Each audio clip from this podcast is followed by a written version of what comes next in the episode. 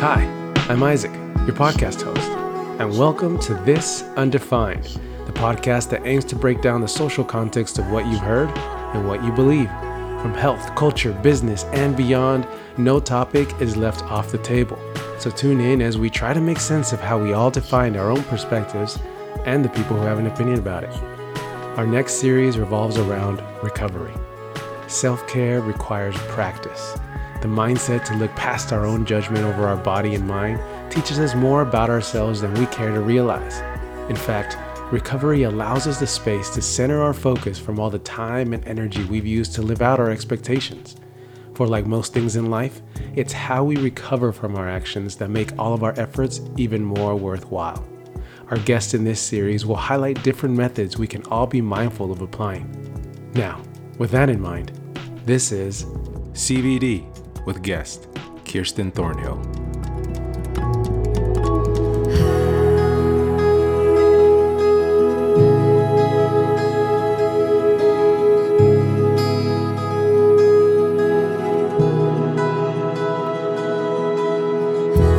So this will be kind of just how we're doing now. It's very uh, conversational.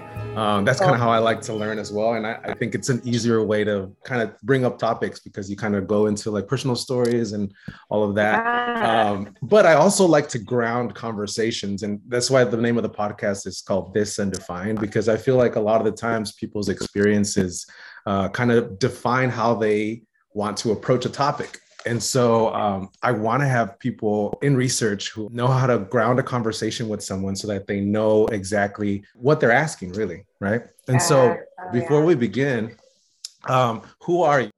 I, I actually was just talking to someone about how do we describe ourselves? How do we show it? Um, is how we view ourselves what we actually are.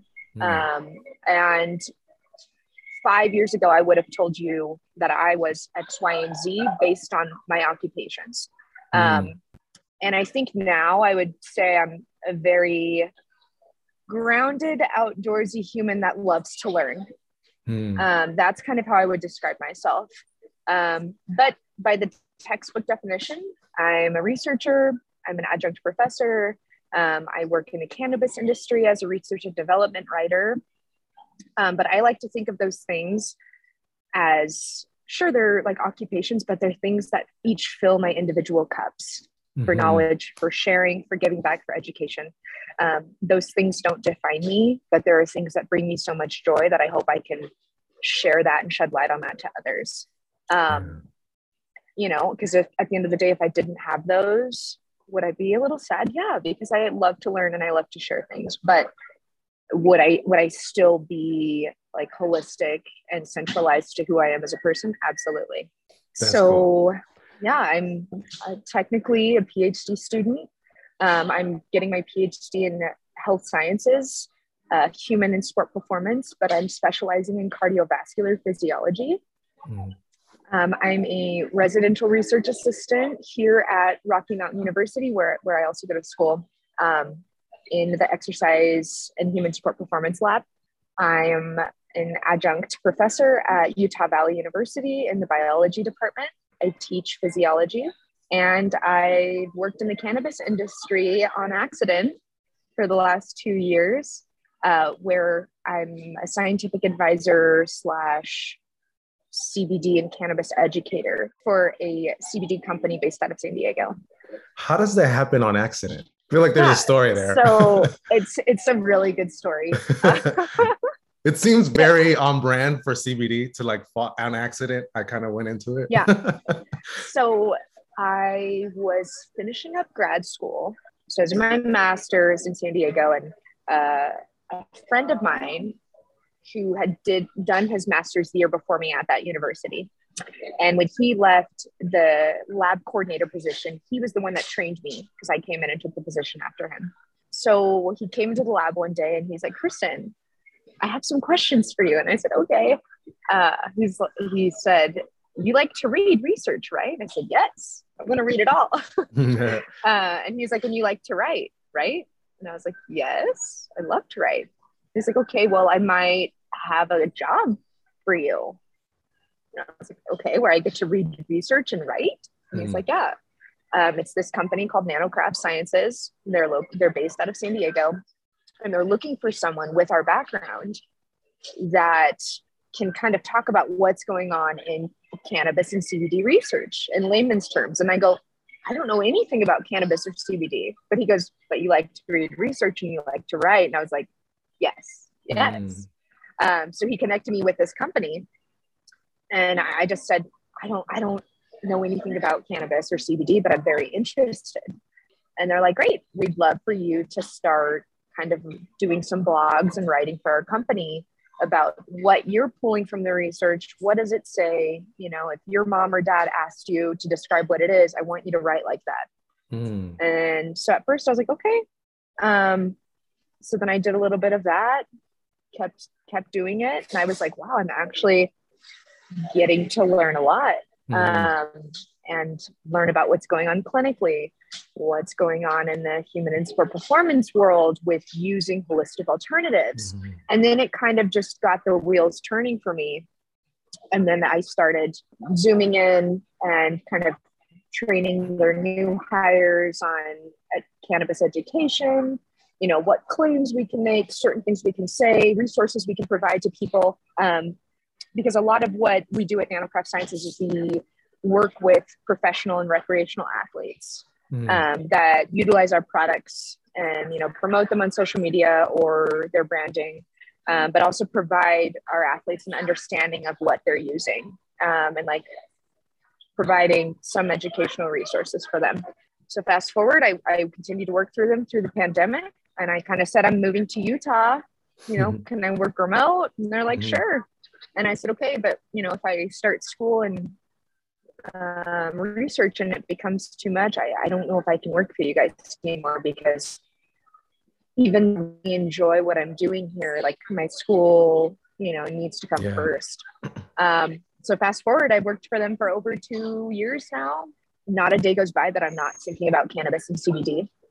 A- Consumed me in the best way possible wow. and so now i'm blending my my accidental side job with my education and background in sport performance and i'm hopefully going to be looking at the effects of cannabis and cbd on muscle recovery in athletes so i'm like Mm. the kid that you take into the pet store that sees all the puppies yeah. and I'm like, I love puppies. I want them. Um, so now I'm blending Yeah. hopefully kind of seamlessly. I'm sure it's going to be a roller coaster, but blending something that turned into something I didn't know I'd love, and I'm Yeah. blending it with my my background. So That's that's cool. I like how organically that happened for you, where it wasn't even in your radar. Because what was your Um, perception of CBD before and like cannabis and all that? Like, what what did you think about it like that ever? Or um, so no, I I didn't try it till I was probably in my early 20s.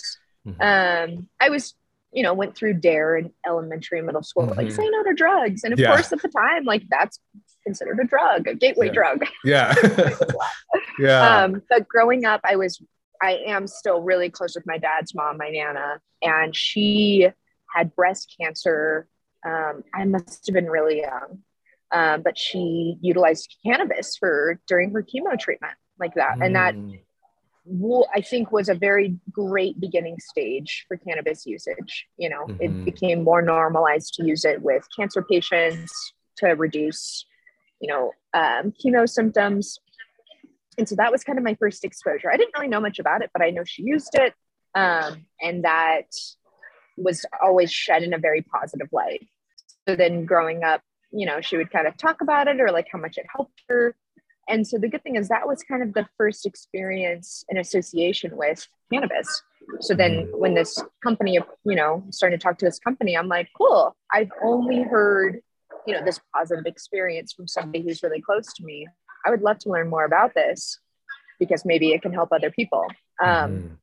so that that was definitely a very very positive introduction to that Upon reading a little bit about you, you in some of your blogs, you you have a fitness and health background in terms of bodybuilding, right? Yeah. What about bodybuilding was the experience that exactly helped you seek help through wellness practices such as therapy or yeah. medicine and now CBD? Yeah.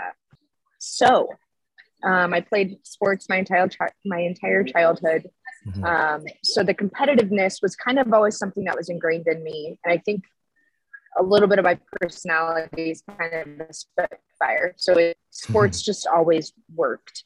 Mm-hmm. Um, and then college came, and I, I, wasn't playing competitively anymore. And I, I played softball, basketball, volleyball. I golfed. Um, and so naturally, I, I, started getting into the gym. I think that was becoming a trending thing when I was in college too. Mm-hmm. Um, and I loved it because I was like, wow, I can push myself. And instead of a coach, you know, telling me what to do, I can figure out how to do this and I can push myself harder tomorrow if I want. I can take a rest day if I want. Mm-hmm. Uh, and so I kind of created that as my sport. Um, and I, I met a girl at the gym who was a competitor. And I thought, oh, how cool. I didn't know I could take it that far. Mm-hmm. so then the addiction began because I loved the structure that it reminded me of going to softball practice, going to shooting drills for basketball. Like it, it was a very seamless thing coming from a, such a structured childhood.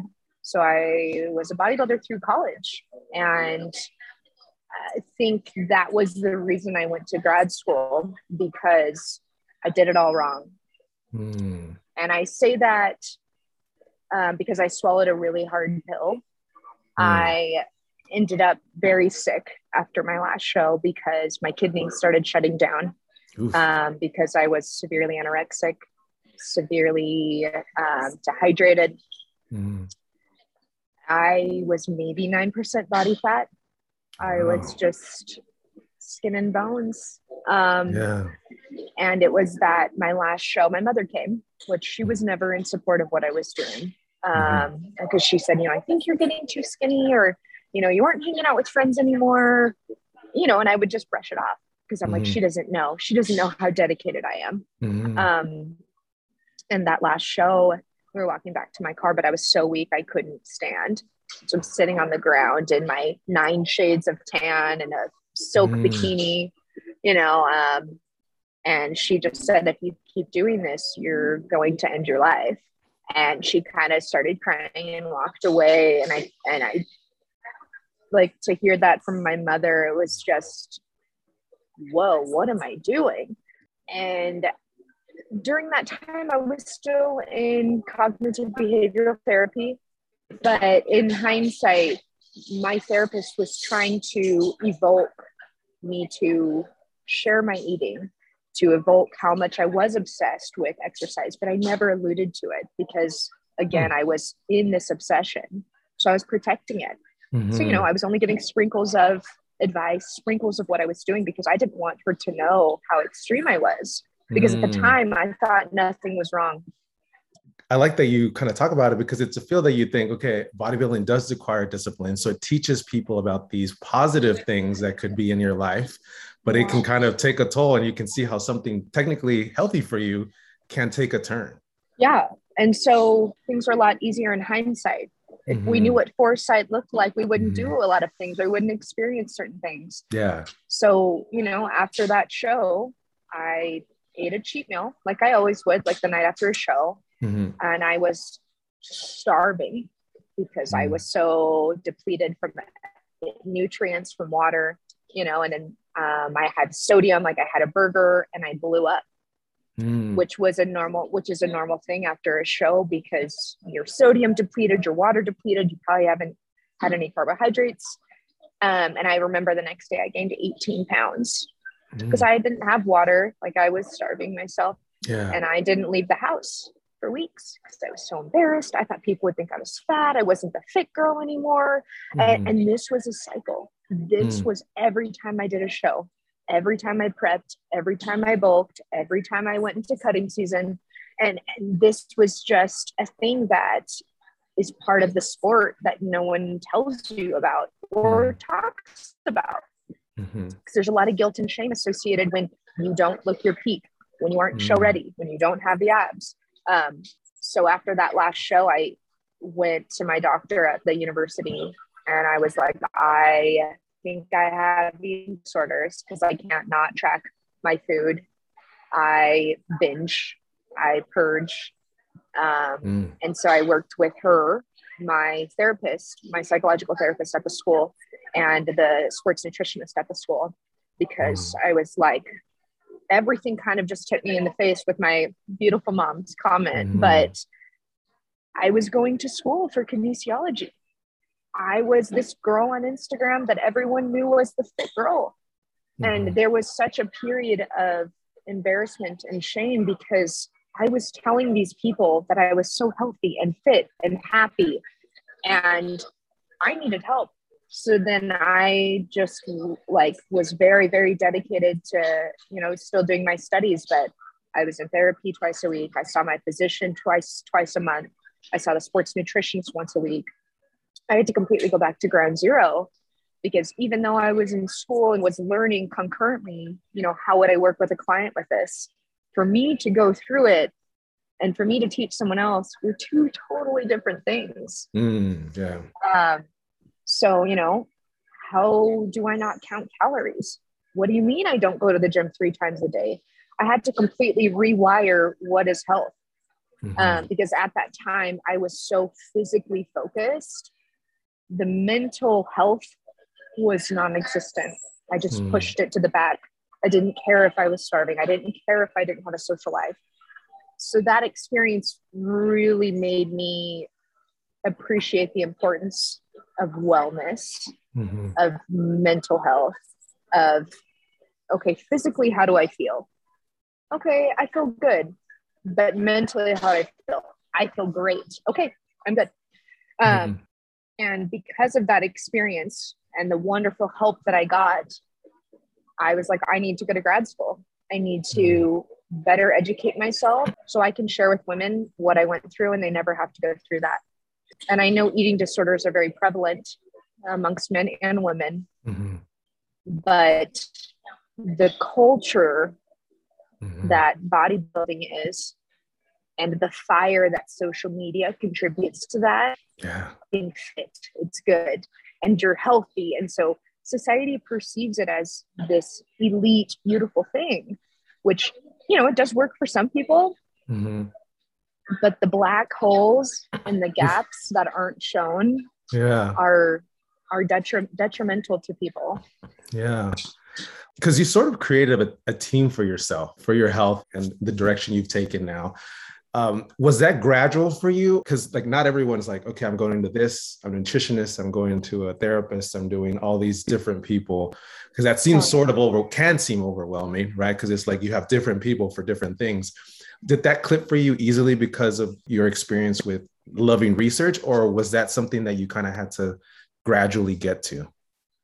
Yeah it was definitely my psychological therapist okay. encouraged me to see my physician at the school and I was like, well, how is she going to help? Like, mm-hmm. you know, mm. you're helping me work through the eating disorders mm-hmm. and the body dysmorphia. And she's like, well, you know, we could see if there's underlying anxiety or depressive issues. Uh, I want her to do like monthly health checkups, like to see your weight. You know, are you eating? Check out, like, just do physical health assessments for you. You know, and then she also recommended and connected me to, you know, connecting more with the sports staff that were in my department Mm-hmm. Um, so she was a huge catalyst to help me like really seep my roots into the resources that we had at the university, which I'm so grateful for because at the time I was 22, 23. Mm. If I wasn't in college, could I have afforded that? No. Mm. If I would have known about those resources on campus, would I have gotten the help I needed? Probably not. Mm. So I'm I'm so grateful that I was in a system that the one time I did speak up, there were options available to me.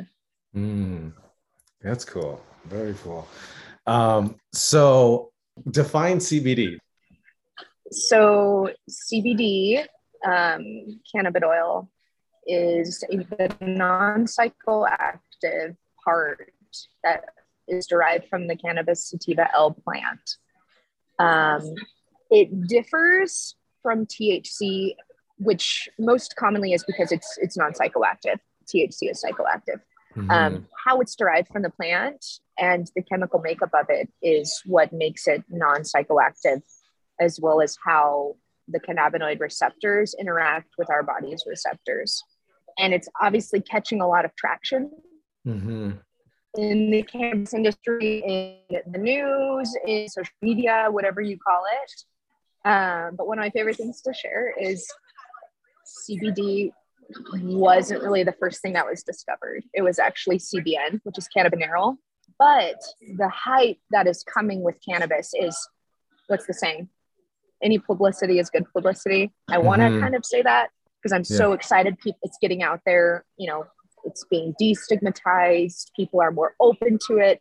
Um, but at the same time, certain misconceptions can also still float around with mm-hmm. cannabis itself yeah, that was one of the reasons I want to have this uh, conversation is because there's different things that are derived from it, and then it, like that kind of gets a little bit confusing. So then people just kind of put it all into, you know, THC. So how did CBN start that?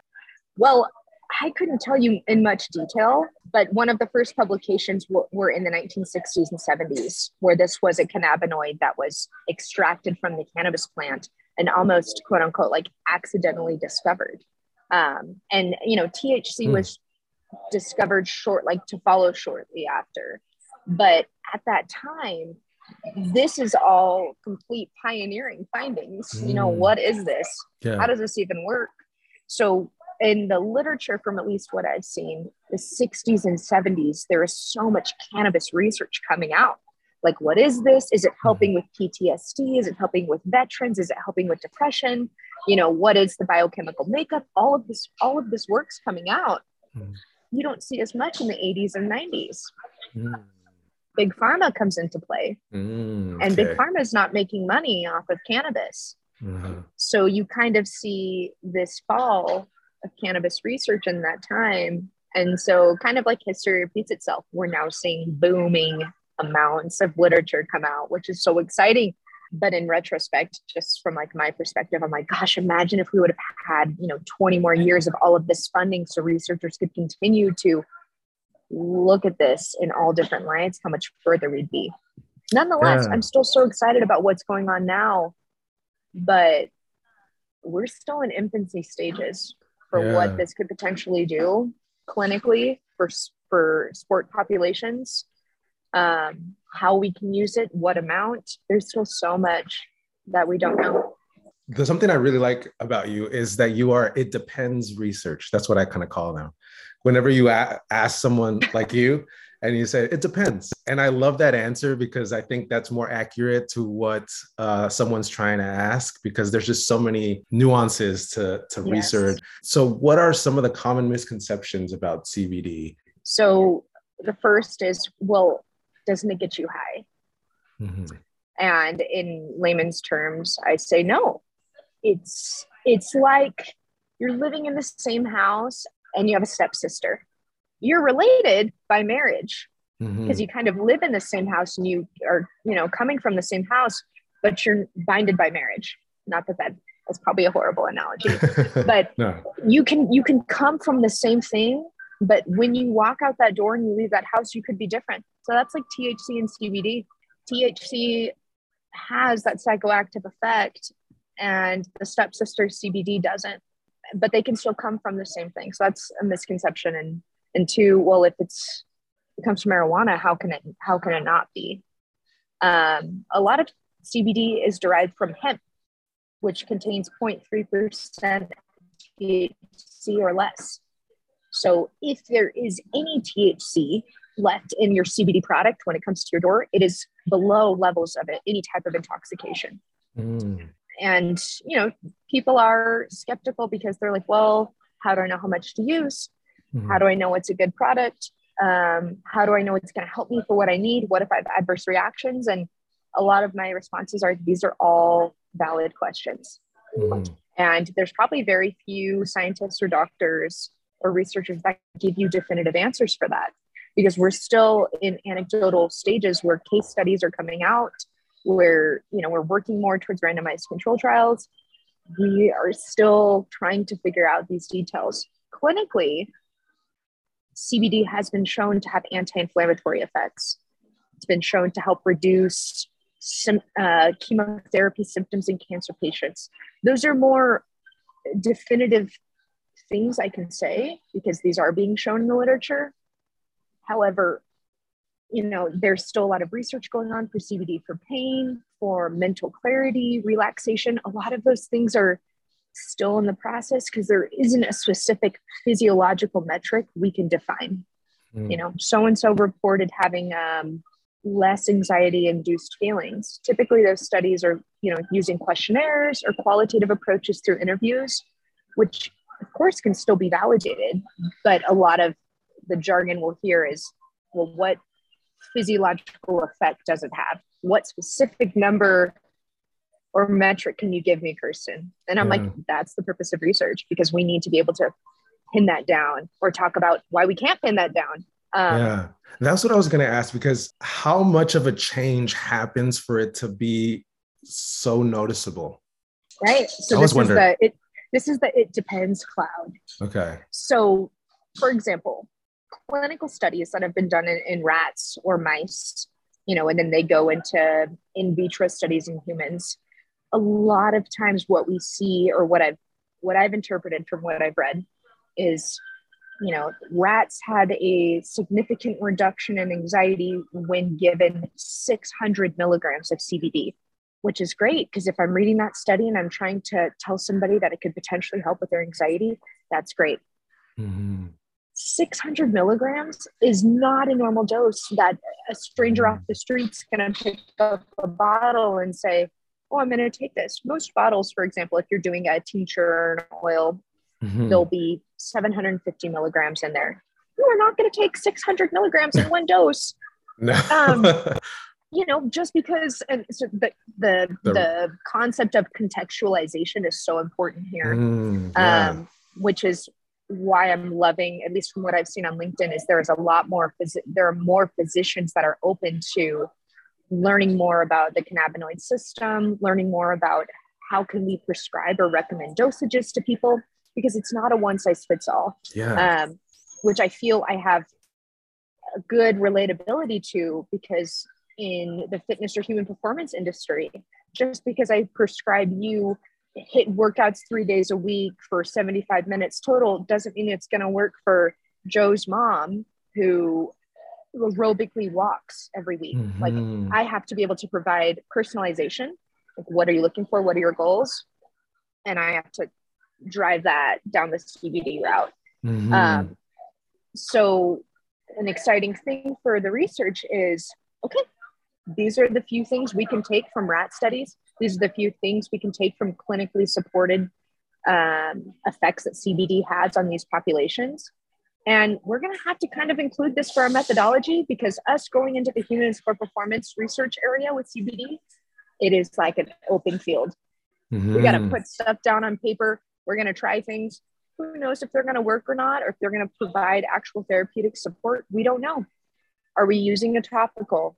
Are we using an ingestible? Are mm. we using a vape? Um, there's so much opportunity to be able to find something, whatever that may be. Yeah. Um, so the take home there, you know, when I talk to people about this is, okay, Kirsten, but physiologically, what is this going to do for my athlete? which which at the end of the day of course a coach is going to want to give their athlete something especially if it's going to potentially enhance recovery mm-hmm. they need to know why. They need to know what it's going to do. Um, and so that's where we see this ubiquitous thing right now is we know athletes are using cannabis. We know athletes are using cbd but to what extent? What dosage? What is it doing? Are they doing it even though they know they're going to get drug tested? What does that look like? We have no idea. So physiologically we've got a lot of work to do yeah. Do you uh, you being a researcher because i feel like i'm gonna take that a little bit of kind of how i try to communicate things with my clients is that i try to always introduce look there is an effect. There's positive research on this. Does it work for you? We have to try because you have to gradually introduce these things. Right. so there's so many layers and being able to communicate that with people is important because then you have people who swear by it but it could have just helped them more do you find that other researchers have that same mentality as you where it's like i know that this is the research and then the application in real life and what are people going to do is a separate conversation um i haven't Oh, really? So, cannabis industry, how we talked about it's booming. Yeah. There isn't a person that has an MD or PhD in cannabis yet. I hope that becomes a program. But the rapid growth of this field is requiring all of us to come from an interdisciplinary approach. Hmm. So, pharmacists, uh, physicians that are going towards holistic medicine, uh, chiropractors, physical therapists, um, athletic trainers are all building upon like their CBD and cannabis knowledge. And we're going to be the ones that are going to be kind of making what, who is, if somebody's saying this, how do we know it's credible? They don't have a degree in that, you know, like the kind of stereotypical things. So we're kind of having to navigate and kind of shape Wow. what we want it to be. So I, I've conversed with a few individuals that are kind of going towards this cannabis research, CBD research that kind of have my background, but it's kind of not a common thing from, Wow. from what I've connected with so far. Um, Wow. because not much has really been done on it. So Okay. I that side job that I've continued to have, I just Mhm. was thinking, wow, the more I can learn about this, I can bring this into what I do. Because Yeah. over time, as I was, you know, researching and writing for NanoCraft clinically, what it's shown for this and that and X, Y, and Z, I was like, there's nothing on human and sport performance. I have all of that background in human and sport performance, and I've just grown to love holistic medicine. What if somehow I can combine this into what I do for school and I can contribute to this body of literature that we know they're using it, but we don't have anything to, to show on paper what it's doing to people yet. yeah. So for some reason, that was just the light bulb of, okay, well, I need to keep connecting with people in different fields. I need to learn about their background and what their perceptions are with this Mm. because we're going to have to lock arms and create this body of literature and create you know put stuff out there because we don't have a necessary foundation yet Mhm. um, so professionals whether they're in a sports psychology base they're coming from a pharmaceutical background or they're coming from a more you know human performance research background like myself we're going to have to have numerous tools in our belt about cannabis Yeah. Wow. Okay. Wow. I did not know that. That's pretty cool. Interesting. I might be going getting a little bit ahead of myself, but because of the research, there's a lot of different types of products, and so that can kind of uh, can be a positive and negative. I think. So, does the type of product that CBD is in does that determine its effect? potentially so Okay. let's say we go into a pastry or bakery shop Yeah. We go in with the intention knowing, oh, they're going to have bread, they're going to have cake, they're going to have cookies. I'm going to want what I want when I see it. Mhm. So we go in and we get a cookie and it looks so good and we taste it and we're like, ah, it was okay. But then our friend got the same cookie and they thought it tasted so much better. Um, Mm. but then we try the bread next time, we have a different experience. Yeah. So because cannabis and CBD, well, CBD isn't federally regulated yet, Okay. we have companies that can put one drop of CBD oil in a container with a Oh. 99% sunflower oil and they can call it CBD and charge you $70. Other companies may have 50% CBD, 50% MCT oil. They can call it CBD oil and they can charge you 100 bucks. Because there is such a lack of CBD education at the consumer level, people don't know how to navigate what's a good product. Mhm. People don't know how to navigate what am I supposed to look for in CBD? What type of product do I take? They don't know how long it takes to ingest. They don't know the metabolic effects. And so that's why I, I've really liked this opportunity to share what are things you should look for. Um, you know, if you're taking an oral dosage, use it sublingually. It'll get in your system faster because it'll go through your bloodstream. Uh, if you want to take an edible, it may take anywhere from 30 minutes to two hours. Um, and even when I share this with friends or family, or if somebody sends me an email asking about this stuff, they're like, okay, great, I didn't know. And I'm like, this is exactly why I don't want to leave this space. Because if I Mm. can share this information, I hope it goes through the line. I hope you tell somebody. I hope you say, oh, I took this specific amount because my physician recommended it. And I feel the effects about in two hours. Mhm. So you leave that pastry shop and you may have got something really great. you may have searched on Amazon for CBD and then maybe it's not so great. Mm-hmm. So it's really a rat's race until we get federal regulation for CBD. I do think companies will fall to the wayside once we do get Mm. federal regulation because they weren't doing quality of assurance checks, COAs, yeah. uh, or QOAs. Certificates of analysis probably aren't being done, which also just shows uh, laboratory testing of what's in their products, what percentages, does it pass this regulation, X, Y, and Z. The companies that are doing that will be good when it comes to things being federally approved because they're being transparent with their consumers. They're also showing specifically what is in their product and the companies that are jipping people or not not doing all of this background work to ensure their products are safe are going to dissipate.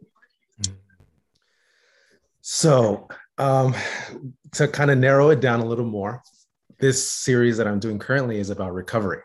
So, what is CBD and its relationship to recovery? And before that, I guess, what are like the benefits?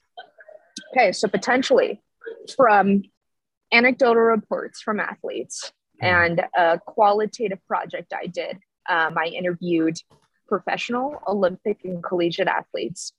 And I asked them a series of interview questions about why they use it, what, what their be- benefits were. And all of them reported mental calmness, uh, relaxation. It helps um, helps them relax post practice. Um, depending if they used a topical, it helped relieve pain in certain areas. Uh, again, these are all anecdotal from a project I did. Um, but what was really interesting is across the board, the athletes reported mental calmness, less anxiety. So I'm like, okay, they're perform they're reporting mental metrics of improvement, Mm. hypothetically, Mhm. which this is great. The physiologist in me wants to see numerical data. Yeah. But I'm like, at the end of the day, if I perform a, a physiological study, which is hypothetically in my plan, because athletes were using it for recovery, and if can CBD improve DOMS, delayed onset muscle soreness, Mhm. that's what I want to know. There have been a couple studies that have looked at the effects on DOMS, um, but those have been those have used psychological scales like questionnaires to determine that. Um, and there was a study 2020 at the University of South Carolina that individuals reported DOMS to be less severe at 48 hours, 72 hours, and 96 hours compared to the group that didn't take CBD. But again, that was a mental perception. Mm, okay. So it may, may help reduce DOMS, but Mm, that's the question I'm wanting to dive deeper into. yeah. And at the end of the day, if there is no statistically significant effect of CBD on DOMS, but my athletes reported mentally feeling calmer, less Yeah. anxiety, those are still great metrics I can take to a coach.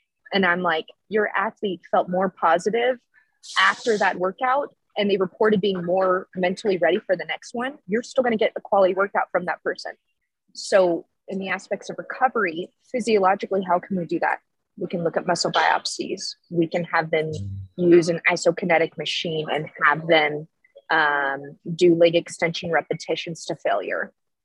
We can use questionnaires to ask if they're perceiving it's helping. Um, but then that kind of goes into the rabbit hole. Okay, if we want to research how it helps recovery, do we give them the CBD before practice? Do we give them the CBD after? What dosage? Do we use a topical? Do we use an ingestible? And then it just leads us to this whole basket of what do we pick to look at first? Yeah. We know it's there, but we're kind of have a soup right now. Yeah.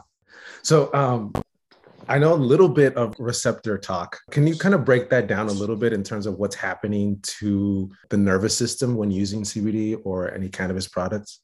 yes. So I I know minimal amounts here. Okay. Um, but our body has an endocannabinoid system, which is commonly referred to as the ECS. So, in a nutshell, this system helps to thermoregulate our body's core body temperature. This helps with inflammatory processes. And when I first start to share this or explain this to somebody, people are like, I didn't learn this in physiology. We have this system. Is it like the respiratory system and the nervous system? And I'm like, yes, but you haven't read about it or heard about it much because mm-hmm. it's still so new in the literature. I mean, there are some studies, you know, in the late 1900s, 60s, mm. 70s, 80s that start talking about this.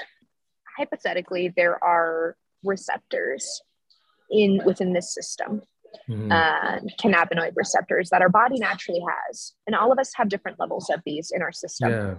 Uh, which potentially in the literature could be a reason why certain cannabinoids that we ingest or take affect us all differently because yeah. we could homeostatically have different levels of cannabinoids already in our system. So th- there's a lot of cool research going on with that of like, what biologically do you have more of that I don't? Um, so hypothetically, we take uh, an oil sublingually. Mm. So it goes into the blood system.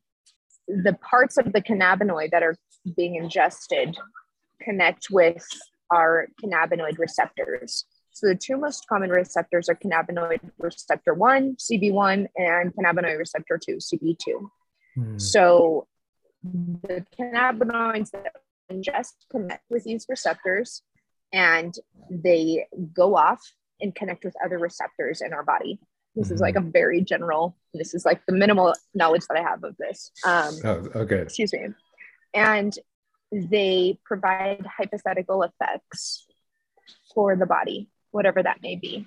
Mm-hmm. Um, but again, if we're using a topical and it's going transdermally, it's going to be localized to that specific area.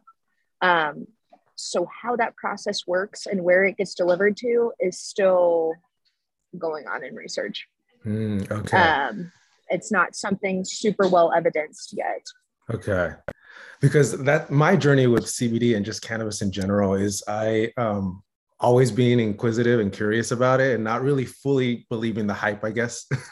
Only because yeah. I do that for myself in terms of like, okay, if I use it topically, if I take a tincture, if I do these things, I want to know for my body. And so whenever I try yeah. to explain, not just I guess CBD products, but I, I anything that has to do with recovery, I try to preface it with people by saying, you know, your nervous system might respond well to this specific recovery option, but other people might respond to it differently. So somebody right. might have a good effect with temperature changes, and that's something that they should probably incorporate more in their life. Somebody might use uh, a massage gun, vibrational feeling on your body is good for your nervous system, but for someone else, it might not. Um, yeah. With CBD, is that something that people should take into consideration? And if so, how how can someone explore that? Yeah, a lot of it is trial and error. Okay. And I would always recommend going low and slow. Whatever bottle of whatever you get should have a recommended dosage on the back. If not, you need to steer away from that product. Better safe than sorry. Take that in half. You'd rather take less and not notice the effects potentially. And the next day you're like, oh, I took CBD. I wonder if I felt anything. Oh, well, maybe I was calmer or I didn't feel anything taking that into consideration, you know, whether you just take a mental note or you write it down, maybe the next time you take it, you take um, another capsule or you add five milligrams on your on your glass uh, measurement squeezer. Mm-hmm. Um, and, and, you kind of do it that way because again, yeah, I'll say it, it affects everyone differently and certain dosages may not affect you at all, or you may feel very tired I always preface it with telling people, you know, there are potential adverse effects, not as extensive as what you may get if you over if you take too much THC. Mm-hmm. Um, but what has been clinically reported with CBD is um, lethargy, diarrhea, excessive laziness, tiredness, um, potential vomiting, nausea. And those are things I will share with people. Like if you feel any of those, you may have taken a little too much. But again, it depends. And I am by no means a medical doctor. So I always say, if you're going to even attempt to do trial and error, talk to your physician first. Mm. They may not have a lot of knowledge on CBD or cannabis yet, but they do have knowledge on what medications you're currently taking, your current mm. uh, physical examination status, and they can prescribe something what's best for you. Mm-hmm. You know, hey, Sally, you know, I don't think you messing with cannabinoids right now is a, is a good idea because you're on beta blockers. You know, mm-hmm. they can mm-hmm. provide the pharmaceutical background to navigate you on if if or when and or what dosage you should start on. So the good thing is I'm starting to hear that more physicians are becoming interested in learning more about cannabis because their patients are doing it or their patients are interested. And they're mm. also just interested themselves.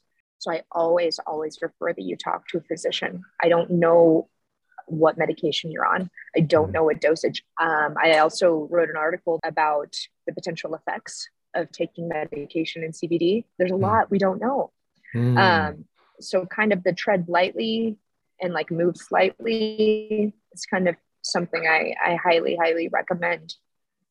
That's interesting because is it is there something that using CBD with any type of medication that that's not good, don't do that, or is it still unknown because there's just not enough yet? Yes and no. Um, okay. So I'm interested physiologically to see if there's an effect on blood pressure.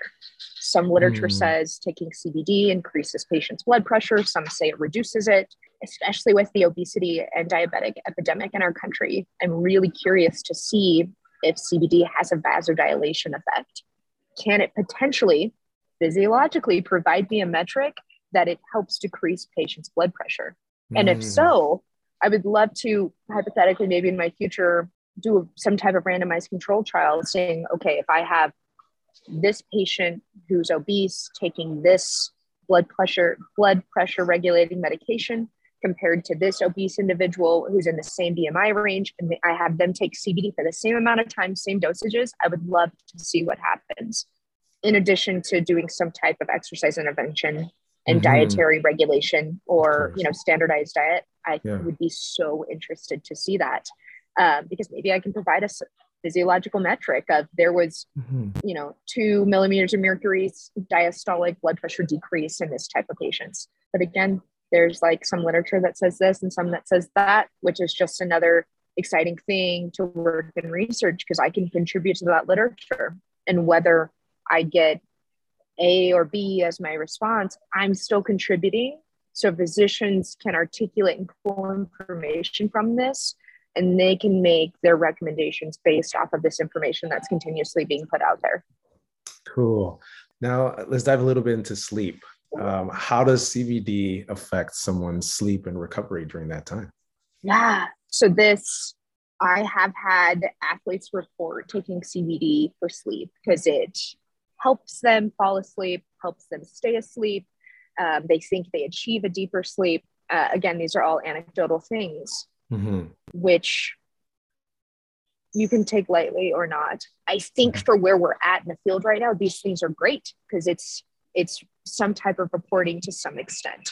Okay. And again, sports psychology is growing so fast. I think these are really important opinions that we're getting from athletes that are clearly making them feel better, which is so important. Even though at the end of the day, you need to physically perform X, Y, and Z in your sport, mm-hmm. men- the mental part of it is so important. So, CBD has, like I said, has non-psychoactive effects, but there is a potential calming effect here, which may help people fall asleep depending what's in the effect. So a lot of sleep CBDs have melatonin in them, which holistically has been shown to help people with sleep. But again, with the no size, no one size fits all approach, depending on our hormonal and metabolic regulation and levels, Mm-hmm. Some of us may have more melatonin naturally produced versus some of us that don't. So I've had like some individuals report, I took CBD to sleep, but Chris and I stayed up all night. Mm-hmm. Okay, well, some factors that could have came into that. Did you ingest caffeine? When did you, when's oh. the last time you ate before you went to bed? Have you had water today? Um, mm-hmm. Were you worried and and cognitively thinking about what it may potentially do to affect you. Like there are so many things that go into that. But CBD products that have CBN in them, which is mm. which is kind of becoming a hot cannabinoid. Um, so CBN cannabidiol it has some sedative effects, which is why it may pair mm. nicely with CBD. Um, CBN is old THC. So through the distillation process, CBN gives off some leftovers. And that can be in very, very small trace amounts CBN, the cannabinoid CBN. Oh. Um, so it's kind of a middleman potentially because it's has some sedative effects of THC because it kind of comes from there, but it has a lot of the derivatives that CBD also has. So pairing that together for a nighttime sleep aid may be mm-hmm. beneficial um, because you're not going to get the potential psychoactive effects from THC. So that's something that more companies are getting into. However, CBN is very, very expensive oh. because it comes in such trace amounts. So then you also need to up the price of your CBD products because you're oh. putting CBN in there. Yeah. Um, and there's still not a lot of research on what that combination looks like. How does that affect sleep? But a lot of it's anecdotal that these two are kind of a nice ebb and flow because it gives some sedative effects, mm-hmm. but it's not anything as strong as THC, but it's not as calm as CBD. Um, okay. So there is a lot of potential for CBD to be an, an aid to sleep. As okay. you know, sleep is a great restorative process for our body. Whether we're mm-hmm. physically sore, we've had a long day, we get tired and we go to sleep, which is so great because that's also when our body heals and recovers the best. Mm-hmm. We're sitting, we're we're out. We're sitting still, no cognitive thought for the most part, just letting our body go through typical processes and healing and recovering for things. Yeah. So CBD clinically being supported as an anti-inflammatory may help just in a holistic general body sense when you're sleeping and your body's already recovering this may just help your body breathe a little bit better yeah um, but some individuals have reported waking up and feeling groggy or foggy or they don't like that they didn't wake up feeling super alert and mm. again like what's your dosage how are you taking it yeah. um, it's a lot up in the air so CBN something that people will start to notice? Like, is that being put on labels now, or is uh, is it still kind of? Um, I would say so. Yeah. Um, so at NanoCraft, we have our sleep CBD, and we actually have CBN and CBD in it. So that's okay. kind of how I first came came onto it, and I was kind of seeing that, seeing it on LinkedIn. Um, that's the only social media I have. Mm. Um, so I'm probably not the one to say if it's super trendy right now, but from yeah. what I've been reading and seeing on on LinkedIn, um, companies are becoming more interested in it now. And I, I'm like, from what I've read, that was the first cannabinoid kind of discovered. And I'm like, finally, the little guy's getting attention. Um, yeah. You know, because most people know THC and CBD, not CBN. Yeah. Yeah, I just never thought of CBN. And so I never really looked for it. So I'm wondering, I'm like going to go look at my CBD products and see if it says anything about it. It might be in there. It might be in okay. small traces. Okay. Um, it, it, might be. Um, also, to get just a CBN product or in um, a crystallized CBN would be mm-hmm. very, very expensive. Yeah. To my knowledge, not a lot of companies make that because it is in such minute amounts. So yeah. Okay. Um, so a lot of that I don't have extensive knowledge to provide mm-hmm. to you how those mechanistically work. So I try and keep up to date with the latest literature coming out, especially mechanistic approaches with these, because it's it's all different. It's all yeah. new. Well, um, what, like I said, one study is going to say this, one study is going to say that. And I'm like, to me, I would rather see that than every study says A works, A works, A works, A works. Yeah. Okay, let's say HIIT is the thing high intensity interval training. Everybody uh, wants to do HIIT. Yeah. All of these studies show that, you know, this improves VO2, X, Y, and Z. I pull from that and say, okay, this is great. If I have a patient or a client that's interested in this, I assess where their aerobic capacity is at now, and I'd love to work there. And are they open to doing this? What are the health parameters? Are there any medical conditions? I extrapolate that little bit of information and can apply it. In the cannabis research that I, you know, it's coming out with one study saying this, one study saying that. I see that as a light bulb as a researcher of cool. I want to continue answering or investigating that same question they have because clearly there are other things going on mechanistically that maybe we don't understand yet or this investigation wasn't able to get to. Mm-hmm. I want to keep looking at that because I don't feel confident yet to tell a patient X, Y, and Z is what you need to be using to this extent. And so I can easily relate that to health research because mm-hmm. things can be trendy or, oh, mm-hmm. Sally does Sally does HIIT and it works for her and she lost 10 pounds. I'm gonna do that. And I'm like, mm-hmm. that may not work for you. Yeah. I love hearing you talk about that because people now are doing their own research. They don't do it for a living. So they have to just go off of what they're reading, but they might not know yeah. the context of all those things. And so hearing you say that, yeah. I haven't gone in depth with that, but I'm that's something what I want to do because it's really all about the mindset of how you approach everything that you're going to research, right? Can you speak yes. a little bit about that in your experience? Yes. So I think for one, mindset is a really important thing whether that's something you cognitively think about every day and you are a words of affirmation person, or subconsciously you're like, oh, I'm feeling really down today. How you view and perceive everything is the bread and butter. Mm-hmm. Um, as I'm sure you're familiar with, like placebo effect. Yeah. So let's say patient A takes a Advil a day, mm-hmm. and they swear that it helps them. Just mm-hmm. like how we were saying, there could be a patient that raves about CBD. Mm-hmm to what extent it helps them percentage wise this much physiologically this much mentally we may not be sure. They may not be sure.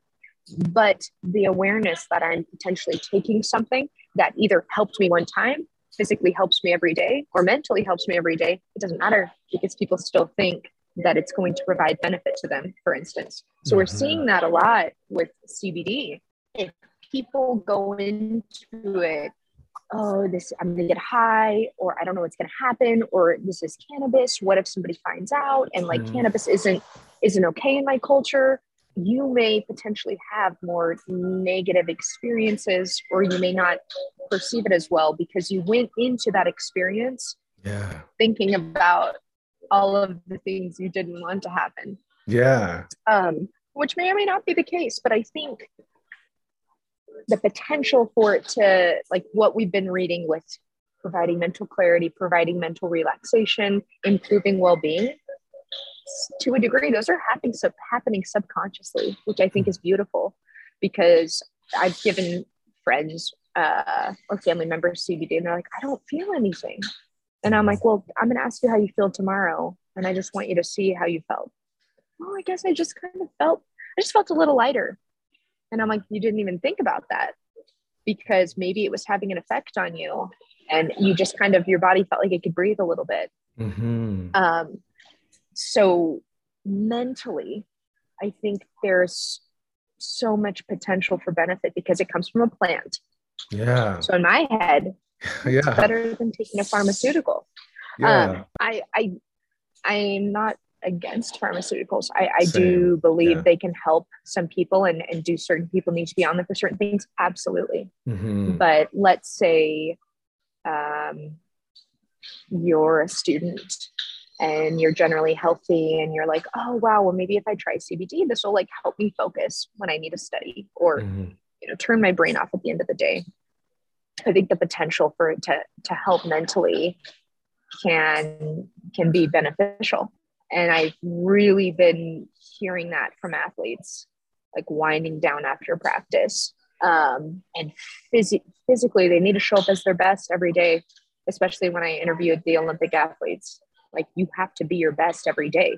And one bad day of practice can take you one less, like, you're one step back behind when it comes to your Olympic trials. And so the athletes reported like yeah I, it helped me a lot. Like i took it before practice. It became a superstitious thing that i did because it mentally helped calm me. And the researcher in me was like okay how much of that is because you went into the mindset of this is going to help me? Yeah. and what percentage of that is actually helping you? And if it does how does it work? And i think these are all really important things mm-hmm. to ask because at the end of the day physiologically I can't provide you with a metric that makes a difference, but I can say I had all of your athletes do a visual analog scale assessment mm-hmm. and they all reported positive feelings after an extremely hard workout. That's valuable information because we know how high athlete burnout is. We know how athletes are like Simone Biles. Yeah. As she came out and stepped away from performing, right? Because mm-hmm. she wanted to focus on her mental health. Yeah. Why do we hold these athletes to such a pedestal, almost as if they're superhuman? Mm-hmm. And when they show humanistic qualities, why are we so quick to judge or harsh yeah. on them? Yeah. Um, and, and so sports sports psychology, sports nutrition, all of these aspects that are huge supporters on the pyramid that maybe don't get the attention that the head coach for Alabama's football team gets, you know, because he's the, the forefront of what the team looks like. Mm-hmm. All of the supporting beams under that are all adding to athlete success. And so I'm mm-hmm. so glad that in the research, those things are finally being included as important and relevant things to look into because we can mitigate athlete burnout on the mental level, mm-hmm. how much better will they view or actually perform physically? Yeah. A lot of research comes from you know, very sports or athletic base, right? Because that's where we get a lot of data from. Um, but in terms of having conversations about CBD and with THC, and it just seems like it's such a stigma still, right? And just recently with, uh, I think the track star runner who was disqualified how does yeah. you as a researcher how do you think we can have those conversations where it doesn't become like see this is why we shouldn't or this is why we should we need educators and i hope that someday i can be that person mm-hmm. hypothetically that a sports team calls in and i educate you about cb i educate you about cbn i educate you on what these look like and whatever in a ncaa like WADA, whatever regulation you're in, this yeah. is what you can do. This is how I want you to do it safely. I think education is such a powerful tool for anything. If we can provide people information, they can choose how they want to perceive it and receive it. And what they do with that, there's so much more autonomy in the consumer. There's so much more knowledge there. So hypothetically, I go there, a coach knows they're using it. We know this. We know athletes are using it. So why yeah. is it being shunned? Mm-hmm. How about if we create an awareness, we educate athletes on potential side effects, potential risks, you know, potentially getting drug tested during season, what this looks like. There's an equal playing field of, okay, I'm aware of the risks. These are the potential side effects. I've been educated on these by X, Y, and Z person. If this happens, I'm aware. Mm-hmm. I don't I don't know why sports are still viewing cannabis and CBD as the rat in the closet. Mm-hmm. Like that, I know I see it slowly changing. Yeah. I do see it slowly changing, but why why not talk about it? Why are athletes getting suspended for THC? I, you know, the question is: Is it a performance enhancing drug? Is mm-hmm. it a mm-hmm. supplement? Like, can it provide athletes a benefit that, you know, shouldn't be legal because somebody else they could have a better better time trial than someone else. Mm-hmm. Um, I, I, think more research needs to look at if that's actually true. Mm-hmm. Maybe that'll get us to convince more of these regulations to be loosely defined. But then that's the thing. WADA approved CBD in 2018. The mm. NCAA still says no, no, no. And then you have the IOC, the International Olympic Committee, mm. where it's okay if it's under 0.3% THC. So I'm like, one, the athletes don't know about these regulations or limitations or yes or no in their industry. Mm-hmm. Should this all be equalized? You know, what does this look like? We know they're taking it. Why why is there a stigma that it's not okay? Why? Mm-hmm. yeah. And I mean, the, yeah, the education part, like you said, is the biggest thing. And I think having conversations like this, hearing that is the best thing because people don't really go into it. They just kind of take it and they don't really think about it. But the fact right. that like people don't really read the labels and they just kind of go through things and and not really see what kind of changes yeah. has happened, right? And that's difficult because that's just like, oh, just yeah. put it in your tub or just put two drops. But it's like, what does those two drops mean though? Yeah. So one of my favorite things is the the gateway of education mm. um, which has naturally been my professional course of life. Yeah. Um, and, and, I love that I can use it as a tool. Um, I don't think education equates intelligence at all. Yeah. But how you utilize it and provide it as a resource um, has has heavily affected my life from like sharing my bodybuilding experience and those resources. But if I can provide athletes, consumers, parents, edu- like anyone that wants to know about CBD, I give them general information. I've now allowed them the opportunity and autonomy to choose how to respond. Okay, I have the knowledge. Now I can choose what I'm going to buy based off of this criterion. Um, I'm going to try this because I think this will help me in this regard. Mm-hmm. By allowing and opening that door for education, that allows people more opportunity versus I don't provide the education. They don't know what they're getting. They're going to get some type of response. They're going to ingest or take something.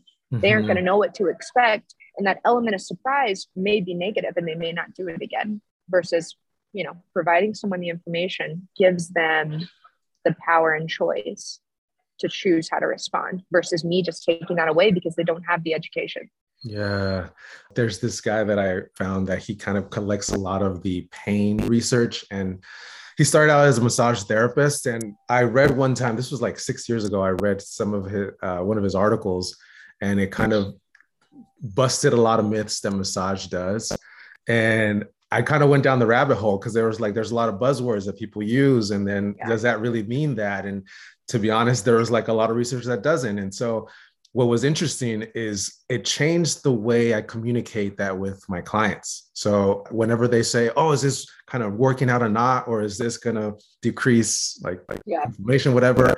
I'm like, "Well, I don't know. It could be, but what I'm doing, me just even touching this area, who's to say like your brain is firing things like something's going on here. So i'm just going to send information over there and what it do its thing. And so for me as a as a practitioner i don't know exactly what's happening right? I'm not in the lab like taking samples but i know mm-hmm. that just by going in that area or bringing awareness and or talking about it there's there's another layer that's happening that's out of my control and i think who's to say that that's also contributing to the recovery the health the you know the changes the positive things that are happening there um, and that's why i always defer to like the research and like okay well let's look at that and the com the the language like you say the gateway to communicating that i think is valuable having more people talk about it that way so that people don't yeah. take those words and be like okay, this is what they told me and this is what it does. No, it's like there's just an awareness there now. And that's what we yes. work with. Right? Yes. And I I very much got into research with a narrow scope of, oh, I want to answer questions. I want to get definitive answers.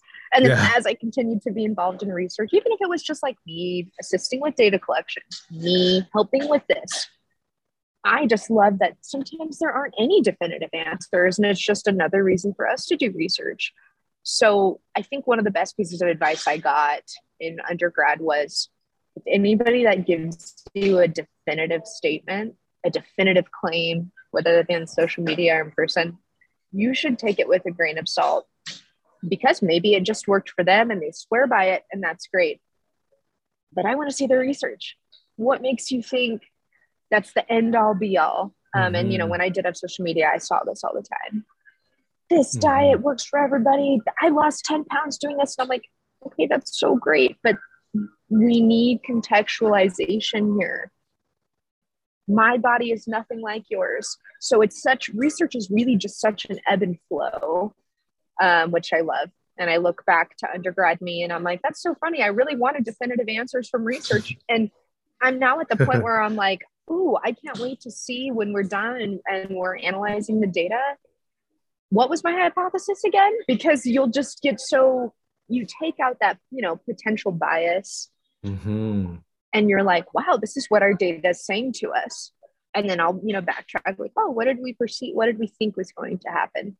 Oh i forgot through that process that we thought that. Or like i wonder how we came to that assumption at the beginning. Or like what parts were we missing? And this is the data now. And um, i just think that's so important that people pool tidbits of information from different sources. Mm-hmm. And, you know, as a practitioner, you're certified or pass certain exams to achieve whatever status it is. So I hope that there is an equal understanding or foundational understanding of how do I take information and mm-hmm. apply this to my specific population, which takes time, definitely takes time and skill. And how much weight do I put on that one research finding? Yeah. Does that apply to the population I'm working with? Yeah. Um, if that patient wants to know more, what kind of resources am I pulling? So again, mm-hmm. like the resource belt with the tools is so important here. I think yeah. really in any any type of health or mental field you're in. Of course. You're going to get a patient with all kinds of different things or a client and you know, if you I think a valuable thing is if I can't provide you something, that's not a that's not a deficit of me. Mm-hmm. I love that I can connect with people and provide you to X, Y, and Z. This person can help you with this. Um, this is a resource. This is beyond the scope of what I can provide. Here you go. shared a quote in one of your um, writing where it was depth over data, souls over stats. I love that quote. I have never oh, heard that, and, and, I thought that was so true. Um, because that might like what I want you to kind of speak on is in a world full of information, and then just the time we're in right now, where information, it's there's a good and bad thing to it. What does stillness uh, look like for you, and how do how do you incorporate that being a researcher? Yeah. So I I I, I think I got depth depth over data soul over stats from a Jay from Jay Shetty. Think like okay. a monk. I, I I can't pin it down exactly, hmm. but I I read it. I was like, that perfectly describes me because that kind of goes back to when we when we first got on here that there are things I enjoy in life, and those happen to be my occupations. But at the end of the day, it's not who I am. Those are mm-hmm. things I enjoy. Mm-hmm. And so I think the depth that I can provide to data, for example, is so much more enriching for me as a practitioner that I can apply that to someone. And soul over stats is at the end of the day, like we're all human. And if I can provide you what these stats say, and then how can we translate that to you and you specifically is yeah. a really important skill that I think as humans, whatever profession we're in, is so, so valuable because it's a humanistic thing and as all this ai comes out and all of this data like you're saying we're missing the emotion we're missing the genuineness we're miss- missing the authenticity of the benefit of connection and mm-hmm. communication to other people so stillness uh, mm-hmm. stillness is the key by ryan holiday is still my favorite book mm-hmm. and the book really talks about the importance of sitting by yourself. Sit in a room by yourself for 60 seconds. Don't be on your phone, don't do anything, and see how loud your brain yells at you. Mm-hmm. Because we're always distracted and consumed with information and notifications and texting and things. So, how many of us can sit with ourselves and talk nicely, have conversations, reflect on what we want, what we don't want? Um, and in that stillness, when I first encourage people, start with 60 seconds in the morning, start with 30 seconds. Um, there's a richness that happens in this in between. So when you're sitting there and you're, you're you're consciously maybe thinking about something you need to do or you want to do because our brain instantly goes into this process of the next thing. There's a richness that happens when you get to know yourself a little bit better in this space. Um, and it's almost something that I have a hard time speaking on because I just want you to experience it. Mm-hmm. Um, so, silence in the morning and meditation is really important to my practice and how I go through my day because I can be so busy with the data or the homework assignments or prepping to teach my next lecture. But if I start the day with a check in with myself, how am I feeling? Where am I mentally at? I can provide myself a little more grace throughout the day. You know, I feel like I kind of woke up, I didn't sleep that well. I'm going to expect a little less of myself today. I'm still going to try my best, but I have an, a good understanding and I had a talk with myself this morning. Mm-hmm. I'm not, maybe not going to do my best like all out today, but it's going to be enough. Mm-hmm. Um, and so I think with all these distractions, Mhm. especially the social media thing, if you get rid of that, things become so much more saturated. And I and I know there's benefit to social media and people use that as a financial platform and the conversations and connections I've made with people since I've been off the grid have been even better. If I want to send you a picture, it's only going to you because I want you to experience that 2% of what I did that day Mhm. And the opportunities that I've got to connect with different companies and be interviewed and share the holistic sides of me on paper, like I'm an academic and researcher. I think it's so important that I ebb and flow just like what I do in my career. Um, Mhm. If. I was if I was 100% on all the time in every aspect of my life, I would have burnt out five years ago Yeah.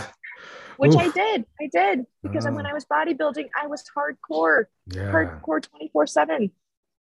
And if you would have told me to sit down for 60 seconds and not do something, I would have walked out Yeah. because I couldn't. I needed distraction. I needed things. I needed to do something at all times. That, that busyness uh, pill that is like influenced in our society is so detrimental. So enjoying the stillness Mhm.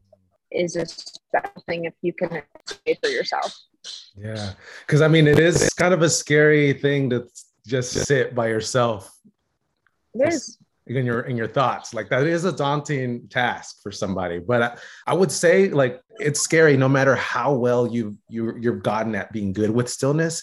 There's still a lot of things that come in your experiences, outside forces that might, you know, your relationships with people. And Yeah.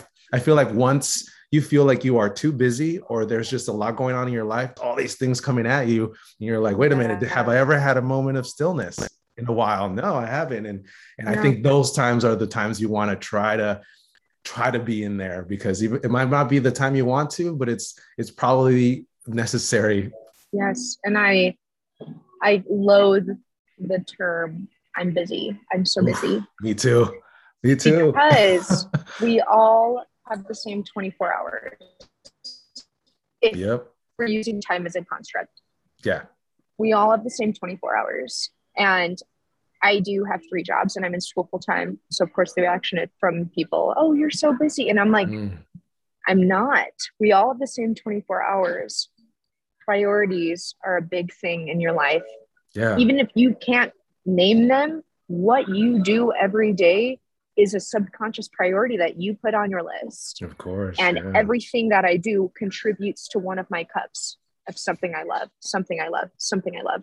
So the saying, you'll never work a day in your life if you love what you do, I agree with that to an extent Mhm. because yes. everything I do adds a little bit to something that I enjoy. So I'm not, and Yeah. again, it's with the mindset. I I love that I'm getting to do this for two hours. I'm loving that I'm getting to teach undergrads. I'm loving that I get to do some data analysis today. Um, and even if there's going to be parts in life and things that we do that we don't like, but as long as there are parts that are so good, that's what we should focus on. Not the bad apple that falls out of the tree. How about all of the other apples that are thriving from the tree? yes. It's that mindset and perspective shift we get to wake up today. We Mhm. hope we do. Who knows? But going to bed and thinking, I get to wake up tomorrow. I don't have to wake up. I get to. That's something that our body physiologically, we just wake up. I mean, a lot of times we have an alarm, but like we get to wake up. We Yeah. get another chance to do today, however it may look. That's something that even like subconsciously. So I'll say this Yeah. because people are like, okay, Kirsten, that's a little out. But that's no. that's the emphasis and steroids I want you to put on getting to do things every day if we get the chance. Like, what is it you like to do? Do that. Do that at least once every day, yeah. whatever that may be. Yeah. What are things you can kind of leave uh, the listener with in terms of CBD and what it is and how to look for it or what to keep in mind? Yeah. So if you're interested in CBD, I don't know if I would necessarily head to Amazon. I would start going on Google and doing your research. And by that, I mean, you know, top CBD companies, CBD for whatever your intention is. Oh. So before you even start searching, what's your intention? You know, write that down, uh, have a conversation with someone. Um, I want more mental calmness. Well, you know, I have knee pain, I had surgery. Uh, and then when you go to Google, search for that CBD for pain, uh, CBD for uh, mental calmness. Even if you don't get a website with a certain product, you're going to get some type of blog or some type of educational material that you can learn more that maybe you can navigate through there. Um, another thing I would look for is how do you want to take it? And and then do some more searching of okay, if I want to take an oil, how long does it take for CBD oil to get in your system? Um, I want to take a topical. What does that look like? Um, look for companies that have COAs, certificates of analysis, and mm. or quality of assurances, KOs. Okay. QOAs. Okay. This will show the breakdown of what's in that specific product, what percentages of cannabinoids are in there, what percentages of MCT oil or sunflower oil, um, and it will show that it has been approved to be under 0.3% THC. These are really important documents that most companies don't have. This mm. is the third party laboratories that are analyzing their products and telling you, we don't know anything about like this company's products, but according to the science, this is what's in this product. This is safe. This meets the below amount of THC threshold. So you definitely want to look for those when you're looking for products. Um, and again, recommendation for dosage, mm-hmm. talk with your physician. Um, are you on medication? Um, how sensitive are you to medication? These are all things that you need to keep into account when it comes to taking uh, a new CBD product. Um, and most of the times there will be recommendations on whatever product you get. And I would, in a very general sense, take with a grain of salt, take half of that. Go very, very low and slow. Very very low and slow. And so i know you're not on social but how can people con- uh, like follow your journey and maybe yeah. connect with what you write about? Yeah i uh, i'm on linkedin. Okay. so kirsten thornhill you can find me on linkedin. If you google my name that's the first thing that comes up. Um, I, I try and be pretty active on there. I post you know, if i'm writing for cannabis or cd or recent features I've had talking about it. Um, I'm also on Clubhouse. Oh, cool. A little bit, um, which is I don't know if you're familiar, but it's like a, a little bit a live podcasting kind of kind of source where it okay. actually is is very educational for Ooh. people interested in learning more about cannabis. It's kind of blown up on that platform. So people will get on there and talk about it, whether it's super informal, like uh, you know, people who use cannabis type of groups, but then there's also like cannabis and science groups. And you can kind of just pop in and listen to people talk about it. That's about it. That's cool. I feel like we just tapped on a little bit of cannabis and CBD world because there's like other things that I would want to ask you about. But I think this is a good intro for people just to know how to start that process. Because I'm sure there'll be like tons of yeah. questions after this. As we've talked already, there's just kind of more more work to be done pretty much right yeah i'll say this is such a special time for our field yeah because it's like we know the door is there we're walking towards the door how do we open it when we open it what happens so yeah. most people have discouraged me from going down this route because mm. It's not necessarily the status quo. Um, it's not you know following my ducks in a line. I'm a phd student. I'm supposed to be doing blah blah blah. Um, and I, I just see this as a huge opportunity because i'm not mm-hmm. going into this to prove i'm right or to mm-hmm. be known as this cbd girl. Would that well sure. But i want to go in to just provide information. Yeah research investigate and and add to this body of literature whether it's what i hypothetically want it to say or not i'm not in it to only answer the questions i want um, and I think that for the general sense, the people that are also going into this investigation with cannabis and CBD and sport performance have the same mentality. We know mm. athletes are using it. We just need to tell people what's actually happening in a research study. Yeah, that's good. Yeah, I'm glad. And I think about the researchers that were during that gap that you talked about are they still working on it now since it's kind of coming back around? I would hope so. yeah. Um, I, I know I know very very surface, very Okay. entry, um, kind of just from what I've read and you know the people I've talked to and connected with. Um, and it, from what I've seen from LinkedIn, it is funny though because people that have been in this industry and been researching cannabis forever, they're like, "Come on, people! Just because it's trending right now, like I've been saying this for years." Exactly. Um, so I- yeah. a lot of people recently reached out to me and they're like, Kirsten, we saw that CBD helps potentially prevent blank virus. And um. I was like, well, it has anti inflammatory and antiviral effects. I guess I could see how it could be potential. I just Mhm. love that there's research out there supporting this as a potential, you know. And I know some people, from what I've heard, social media is saying it prevents it, like Mhm. very definitive things. And I'm like, oh, let's take it with a grain of salt Yeah. it could be helpful. Um, but yeah, I've I've always been a, a supporter of what CBD has the potential for.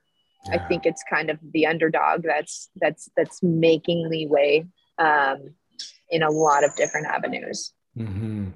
Potential being the key word. It, it really is, yeah. and potentially therapeutic, potential may you know those are really important keywords because I don't Yeah. want to make specific claims because again, social media has the potential to just this is what was said. Let's only pull these two things when there's a whole picture behind it. Yeah. Um, there is so much potential. Potential is is definitely the keyword. Yeah. That's kind of a good life life lesson too, a little bit. Perspective, potential. Yeah, Right? it is. Um, it's like what what are you going to make of this? yeah, exactly. What are you going to pull from this? How are you going to extrapolate this and share this information? I think that also says a lot about a person or a hypothetical entity or whatever. How how you share or leave things open for interpretation is really important. Exactly. Yeah. Well, thank you, Kirsten. That was a great conversation I had with you, and I hope we can do it again. But yeah, thank you for your time and just sharing what you've learned and your, and your story a little bit. Well, I really appreciate you having me. I, I, I don't have a lot of knowledge, but I, I do feel that I can share just kind of what life has turned out to be, and so I, I really appreciate you like wanting to share this platform with me. Awesome. All right. Well, have a good rest of your day. You too.